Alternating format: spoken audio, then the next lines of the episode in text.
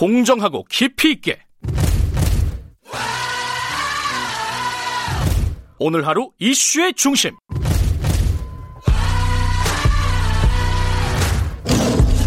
김경래의 최강 시사.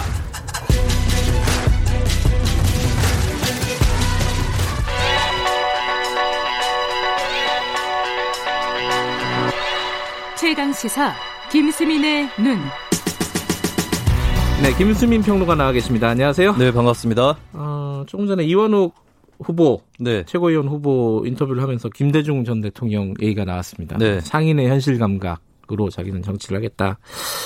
어, 오늘 오늘이 김대중 전 대통령 10일축이라고요? 네, 그렇습니다. 어. 오늘 음. 김대중 특집을 준비를 해봤습니다. 김대중의 눈으로 본 역사 논쟁. 음. 최근에 아. 역사 논쟁이 가열되고 있는데 예. 김대중 전 대통령은 어떻게 보았을까? 음흠. 이것을 한번 살펴보도록 하겠습니다. 뭐 제일 뭐 뜨거운 것 중에 하나가 이승만 전 대통령에 대한 입장이죠. 네. 어떤 게 있었어요?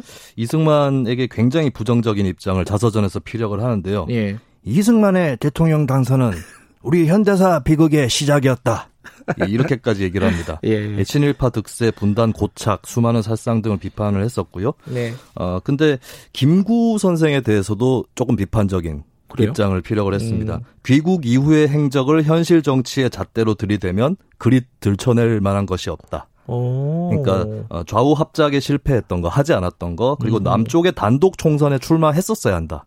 김구가 음. 김대중 전 대통령의 입장은 그것이었습니다. 음. 근데 정치인으로서 현실 정치인으로서는 좀 모자랐다라는 예. 평가를 하는 것이죠. 그 이승만에 대해서도 이승만 전 대통령에 대해서도 부정적이었고 김구 선생에 대해서도 어 그다지 그렇게 네. 어, 뭐랄까 긍정적으로 평가하진 않았다. 그러니까 절, 절세 애국자라고 큰 틀에서는 긍정 평가하지만 아, 했는데 현실 정치인으로서는 비판적으로 음. 평가를 했죠. 그러면 김대중 전 대통령이 가장 높 이 산 인물 해방 전후에 네. 어, 누가 있을까요? 두 사람인데요. 예. 몽양 여훈영, 어, 송재 서재필입니다. 그래요. 여훈영에 대해서는 해방 공간에서 민족을 구하려 동분서주했던 빼어난 인물이었다.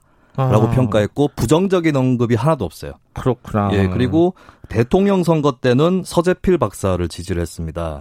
예, 그 당시에 대선 출마 요청서에 김대중 전 대통령 서명도 있었고요. 아 그래요? 예, 그 이유에 대해서는 여권 해방, 만민 평등을 주장했던 민주주의자였다. 음흠. 라고 얘기를 하면서 어, 실용적이면서도 고든 삶을 살았다라고 음. 평가를 했습니다. 지금 말씀하신 부분들은 다 김대중 전 대통령의 어떤 저서라든가 이런 네. 부분을 통해서 말씀하시는 거죠. 그렇습니다. 특히 자서전. 음, 네.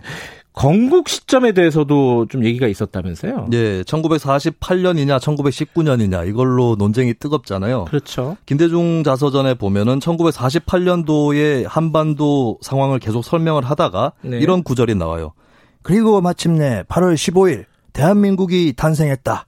음, 네, 그러니까 김대중 전 대통령은 1948년도 8월 15일에 대한민국이 탄생했다라고 보는 그런 입장인 것입니다. 음, 그러니까 보통 이제 김구 선생을 존경하는 사람들이 1919년설, 네. 그 이승만 전 대통령 대조명파가 1948년설인데 음. 이게 좀 다른 입장에서 1948년설을 김대중 전 대, 대, 대통령이 네. 예, 제기를 한 거예요. 그리고 실제로 1998년에 네. 김대중 정부 첫 해에 보면은 건국 50주년 사업을 했었고 또 그렇군요. 건국 50년이라는 표현이 광복절 경축사에서 등장을 합니다. 음. 이 이유에 대해서 자서전에 자세히 나와 있지는 않은데 아무래도 당시에 보면 여운형 선생 얘기를 아까 했었는데 네. 어, 여운형 선생이 건국 동맹이라고 하는 단체를 해방 직전에 만들었고 해방 직후에는 건국준비위원회라는 음흠. 단체를 만들었거든요. 네. 그 당시에 임시정부를 빼면은 좀 상당수 독립운동가들이 아직 건국이 되지 않았다. 음. 예, 그런 관점으로 보는 게 아닌가 싶고 김대중 전 대통령 입장에서도 민주주의 정체성을 갖고 있는 그러니까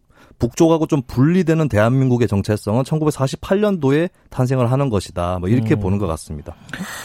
지금 가장 뜨거운 사람 중에 한 명은 백선엽 장군. 네. 그죠? 그리고 또 김원봉 선생 같은 경우도 사실 역사적인 평가가 굉장히 엇갈리잖아요. 네.